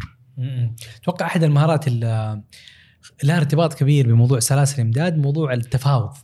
يمكن أحد المشاكل برضو اللي صارت لما تكلمت على شركة جي ام إنه صار في تفاوض بس آه، التفاوض كان ما هو كان في تقليل مبالغ فيه في السعر. بس التفاوض بشكل عام إنه أنت والله كيف إنه يكون اتفاق بين الشركة المصدرة والشركة الموردة آه، على الموعد على الكمية على السعر. ففي محادثات في إيميلات. بعض الأحيان تضطر تروح لهم عشان تتأكد إنه آه، تصنيعهم آه، ماشي على حسب المعايير. مهاره التفاوض أحد المهارات الفارقة في في سلاسل الامداد وأنا أحضر اليوم حق الحلقة. مم. شفت واحد من الزملاء ما احضر اسمه ليت نذكر اسمه إن شاء الله بعد اسمه بعدين. كان يكتب supply chain all about compromising سلاسل الامداد عبارة عن مقاربات. أيوه. إنك تجمع متناقضات. إن إن إن في عندك عميل مستعجل وعندك مستودع يحتاج وقت. كيف تجيب الاثنين مع بعضهم؟ عندك يسموها conflict interest يا سلام. ناس طلباتها متعارضة مع بعضها البعض كيف توافق بينها؟ كيف يصير عندك communication عالي؟ لذلك أنا أقول دائما في الأشياء المهمة أحيانا مهما كانت التكنولوجيا جيدة آه، اتصال هاتف هاتفي أو حضور وجه لوجه يحل كثير من الإشكاليات. آه، فمثلا يقول لك ال PMP ان المفروض مدير مشروع يقضي أغلب وقته في ال communication صحيح. وحنا أو في الاتصال التواصل مع الناس. إحنا في, في, في سلاسل الامداد برضو واحدة من أسرار نجاح السب... آه، سلاسل الامداد وال supply chain شيء اسمه close loop communication. الاتصال المغلق تذكر أول ال open circuit close circuit اللي في ال E 101 أو 201 إيه. اللي- الدوائر الكهربائية. أيوه نفس ال concept بس في سلاسل الامداد لأن لما أرسل لك أنا RFQ طلب تسعيرة مثلا أقول اعطني تسعيره المايك هذا. والله يا أحمد أنا بسوي لي بودكاست ثاني منافس لك بس أبغاك تبيعني المايك. وتعطيني quotation وقول لي هذا هذا المايك يكلف 1500 ريال. وقول لي okay أنا أقول لك okay. أنا مثلا فهمت إنك أنت آه، راح توفر لي منتج مثلا وأنت فهمت إني أنا قبلت. لازم أتأكد إن إن إحنا أنا وياك عندنا فهم مشترك لهذه. فلما أرسل لك quotation يقول لي نعم وصلت تسعيرة. أكد لي تسعيرة. هل أنت قبلت؟ نعم. أجي أقول لك أنا متى بتوصل لي؟ بتوصل 90 يوم ونحول هذا النقاش إلى شيء اسمه PO تعميد. purchase order هذا purchase order أو طلب الشراء يمثل عقد بين البائع والمشتري. أغلب المشاكل اللي تصير close يصير open open loop communications ما في نقطة تكفيله عشان كذا ال systems يجي هنا ال ERP system في شيء اسمه RPA robotic process automations تحول ال robot processes بشرح لك إياها بالعربي بعد شوية إلى أشياء مؤتمتة. تحول أتمتة اجراء إجراءات العمل. مثلا أكثر شيء يصير مكرر وكذا فواتير طلبات الشراء تسعير أخليها standardized format خلاص ما يمديك تكتب كذا. مثلا هذا الرقم أربع أرقام خمس أرقام. لو تحاول مثلا تحط أكواد يرفضها ال system. فيقبل ب format معين ويحوله إلى إلى أشياء standardized تقلل ال- الأخطاء وترفع من جودة بيانات هذه. وتكلم عن المستقبل هذه واحدة من الشغلات اللي لها مستقبل جيد. يعني لك أن تتخيل يعني الاخوان آه، في وزارة المالية واعتماد شغالين شغل كبير على ال RPA في تطوير إجراءات التعاقدات الحكومية. صحيح. وأتوقع كذلك القطاع الخاص بس يمكن أنا أقرب بالتجربه فتجربه حاضرة في ذهني الآن. جميل. فانت تقول ال supply chain هو جمع بين أكثر من متناقض تحاول تنظمها وترتبها. اي فال negotiation تستاجر مع الموردين مع الناقلين مع الموظفين مع ال resources أنت دائما عندك مشكلة في الموارد. موارد البشرية الوقت المال. كيف تس- تسوي مقاربة بينهم وتحط كذا؟ يعني خلينا نرجع على مثال المخزون إذا كان عندك مخزون متاح وكبير العميل مبسوط وإلى آخره. بس كم مرة أنت يا أخوي أحمد رحت مثلا الدواء أو النهدي قال لك انتظر شوي بجيب لك الفرع الثاني ما قد ما قلت كذا؟ تشتري منتج معين ويقول لك بنتظر شوي بجيب فرع؟ أنا تصير لي مثلا مع بنتي لليان عمرها سنة وثمانية شهور عندها حليب اسمه نان. نان آه، مخصص حق آه، ديو مخصص جدا يعني حق اللي عندهم مشاكل بعض المشاكل فما تلقاه في كل فرع. يقول لي عندك خيارين أما تروح الفرع الثاني أو أجيب لك إياه بس انتظر ربع ساعة. هل مثلا الدواء أو النهدي مش قادرين؟ قادرين ولكن لأن المخزون بقاء بكميات كبير راح راح ياخذ السعة التخزينية. وشيء اسمه handling cost سعر التعامل مع المنتج تخزينه تغليفه تنظيفه تخليه كذا أخي. وبالمناسبة ترى الدواء من التجارب الممتازة في ال supply chain. أساس الإمداد. ليش؟ أحسنت طيب أنت لاحظت اليوم مثلا دواء عندها product mix أو خليط من ال- المنتجات أحيانا حتى بعض البقالات ما تقدر مم. تنوع. تنوع منتجات أحسنت. أحسنت هذا أدق ترجمة تنوع ليش؟ كلها لعبة بيانات وكذا كل شيء بيانات محللة تحل consumptions ليش اليوم اللي يبيع في في الدواء أو النهدي حريص إنه ياخذ رقمك؟ يقول بعطيك عرض بعطيك كذا. عشان أعرف سلوكك. مثلا إذا إذا جاء عمار وطلب عزكم الله حفاضات مثلا معناها إنه عنده baby. فقوم أعطيه عروض و promotions خاصة له وكذا.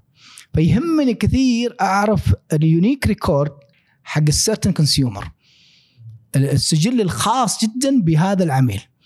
لأن ال consumer أو المستهلك سلوكه جدا كذا. ففي علم اقتصاد تخصص كامل اسمه consumer behavior سلوك المستهلك متى يكون مستهلك مبسوط؟ متى يكون زعلان؟ متى يشتري الصبح؟ متى يجي؟ خصوصا موجود مع وجود التجارة الإلكترونية. وأنت على سريرك الصبح ليل وأنت مسافر وأنت قاعد تسولف بإمكانك تطلب من من المتجر الالكتروني جميل. فوعي العامل في القطاع خلينا نقول بالمهارات هذه والترندات هذه وما يحدث خلف القطاع ومجرد إثراء المعرفة هذه حيخليه لي عنده خلينا نقول تموضع مختلف أو فهم ورؤيه مختلفة. صح شوف أنا دائما أقول أقول للشباب توظيفك على على عدة أمور. تخصصك رقم واحد يعني أو دراسة يمكن هذا عامل بسيط. الشغلة الثانية على شبكة علاقاتك وعلى مهاراتك. اللي جزء منها مهارات الناعمه soft skills. كيف تتكلم، كيف ترد على الناس، وقفتك، آه، ظهورك، حضورك. جميل. آه، فيعني يمكن يمكن أنا من أوائل الكورسات اللي أخذتها في ال communications ولا زلت للحين أخذ advanced course في ال communication. ترى ترى ال communication مراحل وعلم وفن كبير. advanced communication تواصل أي متقدم. اي communication هذه إيش في اسرار إحنا ما نعرفها. طبعا يمكن يمكن يعني جزء منه تعلمناه في Toastmasters مثلا ال body language لغة الجسد. في شغلات يعلمك كيف ال body language كيف تقابل كيف كيف كيف تتواصل مع الناس بصريا. انت الحين مثلا سكرت مثلا إيه. إيش إيش هل أنت مبسوط؟ هل أنت متحمس؟ تبتدي تدرس مثلا لغة الجسد. أه تركز على نبرة الصوت. ال tonality يسموها باللغة الإنجليزية. نبرة صوتك كيف ترفعها ترفعها تنزلها إلى آخره. فتقوم توصل رسالتك كذا. لأن لأن الكلمات ما تمثل إلا 7% بس أو 10% بال maximum. الباقي كل باقي كلها عبارة عن body language عبارة عن اخره فمثلا أنا اضطريت حالي حال أي مدرب إني أيه. أقدم دورات اونلاين أيه. ولكن حضوري لا يا أخي أجمل أمتع. في تواصل بصري في في في human feeling يعني بعكس التوقعات كانت كلها الناس خلاص متجهة إلى ال إلى ال إلى ال pure virtual والكتروني مع ذلك لا زال الاجتماعات الحضوريه لها وزنها ولا ثقلها باعتبار الروابط والتواصل. جميل جميل. يسموها connect and contact أرتبط معك وأتواصل. ارتباط كذا يمكن هذا ارتباط حضوري ما يغنينا عنه أي شيء. فأتكلم عن عن برضه مستقبل نموذج العمل المستقبلي يقول لك hybrid model نموذج آه، آه، هجين بين العمل التقليدي الناس تجي لمكتبها وتجتمع محتاج. ومحتاج ناس برضو smart people يمكن عندك عندك ناس متخصصين في الذكاء الاصطناعي. أو ال robotics أو ال RPA اللي تكلمنا عنها قبل شوي اتمه إجراءات العمل. موجود في الصين في أمريكا. إيش اللي يمنع انك تستفيد منهم؟ توقع معاهم مثلا عقود إطارية أو عقود مؤقتة وتستفيد من الكوادر البشرية. هل أنت محتاج مثلا شخص إنه إن يكون معك 100% لا. استشارة أو بيانات. فتجمع بين بين الاثنين هذول. فاليوم أنت مثلا إذا عندك مهارة أو أو كذا ممكن تستثمر حتى خارج أوقات عملك. أنت موظف من ساعه 6 7 إلى 4 ساعة أو ساعتين أو أو مثلا في في, في, في أيام الاجازه الاسبوعيه أو الويكند بإمكانك تشتغل تستثمر مهارتك إلى آخره. انت لك تجربة ما شاء الله في التدريب آه طويلة وبرضه في التدريب على شهادة APICS آه اللي هي سي إس سي. سي إس سي بي سيرتيفايد سبلاي تشين بروفيشنال طبعا آه، أنا بديت التدريب يمكن أكثر من عشر سنوات آه ويمكن هذا سر أول مرة بروح فيه. أنا كان عندي عندي هيبة ورهبة أقرب ما يكون رهاب اجتماعي إنما أوقف قدام الناس. كنت أخطب وكذا وظليت أتحدى نفسي اتحدى نفسي بالتدريب. آه، وإذا خفت من شيء فقع فيه. فطبقت القاعدة هذه.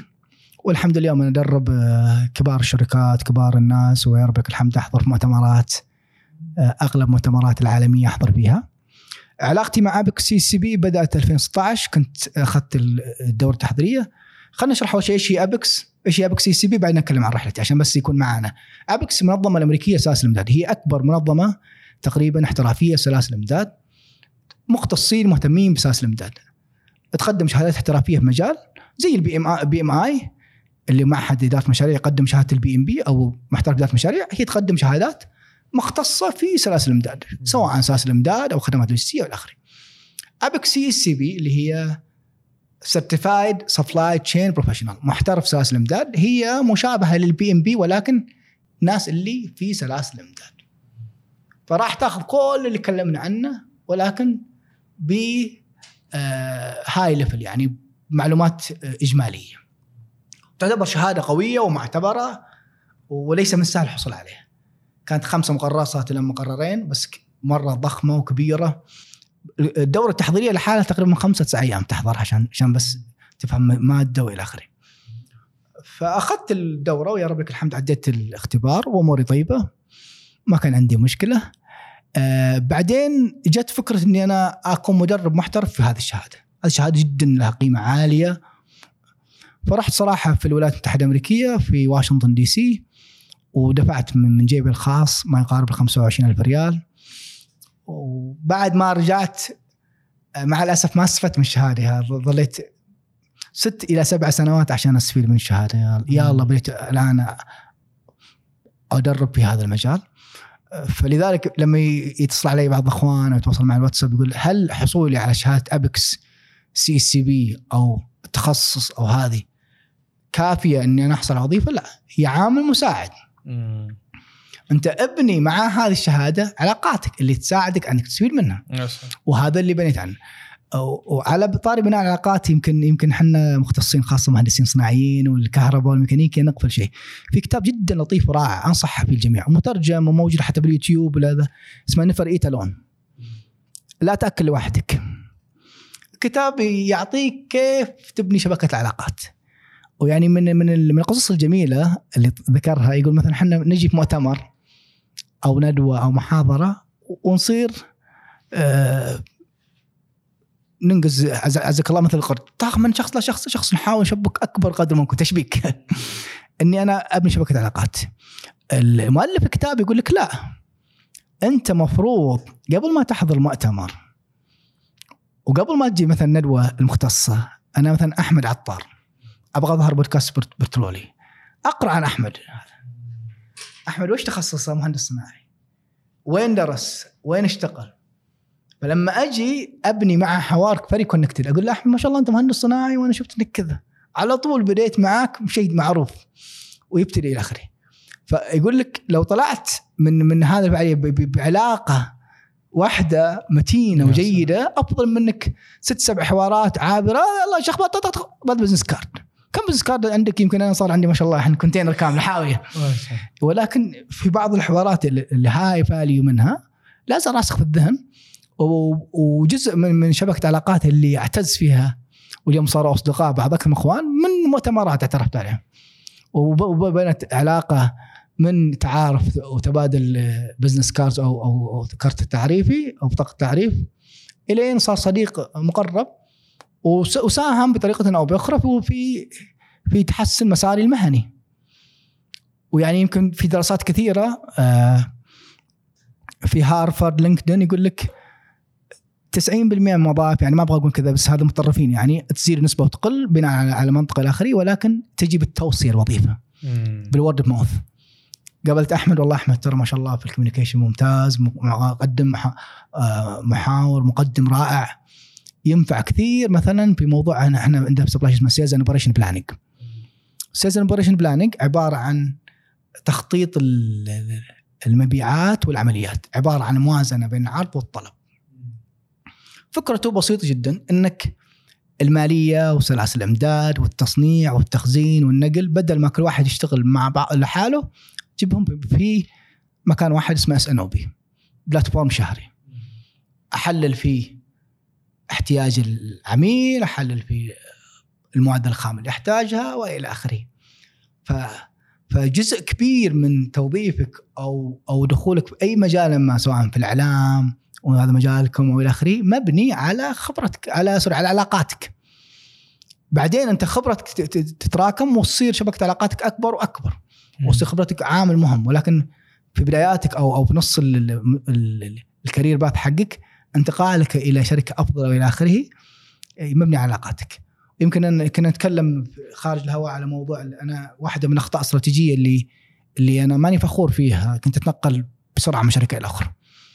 ويمكن هذا قرار نادم عليه وما أنصح الشباب خاصة إحنا في عصر السرعة. يعني كثير من الشباب يا أخي الشركة الفلانية أخي هذا الرئيس طيب جزء من الضغوط اللي تمر فيها اليوم تنضجك. فلو رجع فيني الزمن صراحة ما كنت حتنقل بهذه الرشاقة من شركة إلى أخرى. لأنك أنت عشان تستوعب الشركة ويكون عندك full contribution خاصة في بداية حياتك المهنيه تحتاج نقول من ثلاث يعني إلى خمس سنوات تكون خلاص بديت تدخل وتستقر في الشركة وتفهم ال culture وتضيف لها وتضيف لك إلى آخره. فهذه واحدة من الشغلات اللي, اللي مش مريحة لا, لا. مش مش محبذ إنك تغير. لا يكون تغيير مهني فقط مم. إلى على على زيادة في الراتب. ابني مسارك مهني. تغييرك للشركة من ألف إلى باء بناء على مسار مهني وخطة واضحة لك. قد يكون تخطئ شوية يمين أو أو تحيد ولكن واضحة عندك وين تبغى تصير. وين توجهك أنت. جميل إحنا كنا بنتكلم عن العلاقات وأهميتها واحدة من أهم العلاقات في حياتنا علاقة الأب بأبنائه وبناته آه فأنت عندك ما شاء الله أنت أبو فاطمة وعندك آه عندك فاطمة وليليان. آه وكنت كذا قبل الحلقة تكلمني على على علاقتك معهم ما شاء الله وكيف إنه بعض الأحيان في أيام تضطر تخصصها لهم ويصير بينكم حوارات وأخذ وعطاء ويصير في عتاب برضه آه فكنت بسمع منك يعني آه عن العلاقة اللطيفة هذه. صراحة اولا قدوم فاطمة وليليان آه، أنا اعتبره اعاده ولادة يسموه ريبيرث حق. الشخص صراحة. آه، محطة مر- مرحلية مهمة في حياتك تنضجك تكبرك وتكسر كثير من القرور والأنا اللي في داخلك. تصغر الدنيا كثير في في قدام عينك لما تشوف بنتك أو ولدك قدامك. هذا هذا شعور ما كنت أعرف لما كان يكلمني عني والدي ووالدتي ل- لين جت بنتي. هذا رقم واحد. أنا آه، بحكم طبيعة عملي وارتباطاتي وتدريب وإلى آخره آه، خرجاتي كثير من البيت صراحة. فأحرص على أني لما أكون متواجد أرفع الكواليتي ما أقول أنا والله ما أستخدم جوال لكن أحاول أقلل استخدام الجوال أعطيهم وقتهم أكثر. وأفتح حوار آه، مع بناتي مثل فاطمة أحرص مثلا كل أسبوعين على الأقل أطلع معاها في ظهرية إما جمعة أو سبت. نطلع ونسولف كذا بسيارة أنا وهي فقط. يكون حوار وعتاب وقناة حوار. اليوم نتكلم عن جيل جديد. بنتي عمر خمس سنوات ونص هذا جيل منفتح على ايباد وعلى يوتيوب مم. وعلى غيره. عنده همومها وقضاياها أيوه و... ف... وجيل ذكي ولكن وقح بزيادة بعد. فأنت إما إنك تقول لا أخي لا لا يا أخي عيب وتستخدم أساليب العنف التقليدية اللي يمكن نربى أنا وأنت نربى فيها. ولكن هذا جيل جديد. يحتاج لك إنك تفتح قناة التواصل مفتوحة. والخطر إنك إذا ما فتحتها ترى عنده مليون منفذ. عنده تيك توك عنده تويتر عنده فيسبوك عند... لا تقول لي والله بتحضر كذا. ما شاء الله يقدر عندهم ألف طريقة وطريقة إنك يتجاوز الحظر. فيمكن نحرص على كثير. وأعتقد يمكن هم جزء من من تخفيف أحيانا ضغوط اليوم وشحونة وشحنة وهمومة. تجلس تحس بالبساطة باللطافة. يعني الاطفال أحباب الله يعني كلهم صفاء ونقاء. ومثل ما قلت لك صراحة يعني وجودهم في حياتي يسهل أشياء كثيرة. يعني مهما أحيانا تضيق فيك في الصعيد الشخصي على الصعيد المهني على الصعيد المالي على صعيد الاستثمار إلى آخره. ابتسامه من بنتك تكسر كل هذا كانه جبل كذا وينهد قدامك امام وجود بناتك. الله يعطيك العافية. أنا جدا استمتعت وال- والحوار كان فيه أخذ وعطاء وأخذنا محطات كثيرة. آه، مع إني أنا يعني درست الترم الماضي مادة في ال supply chain بس يعني ما أنا ما تصورتها بالشكل اللطيف هذا والجميل.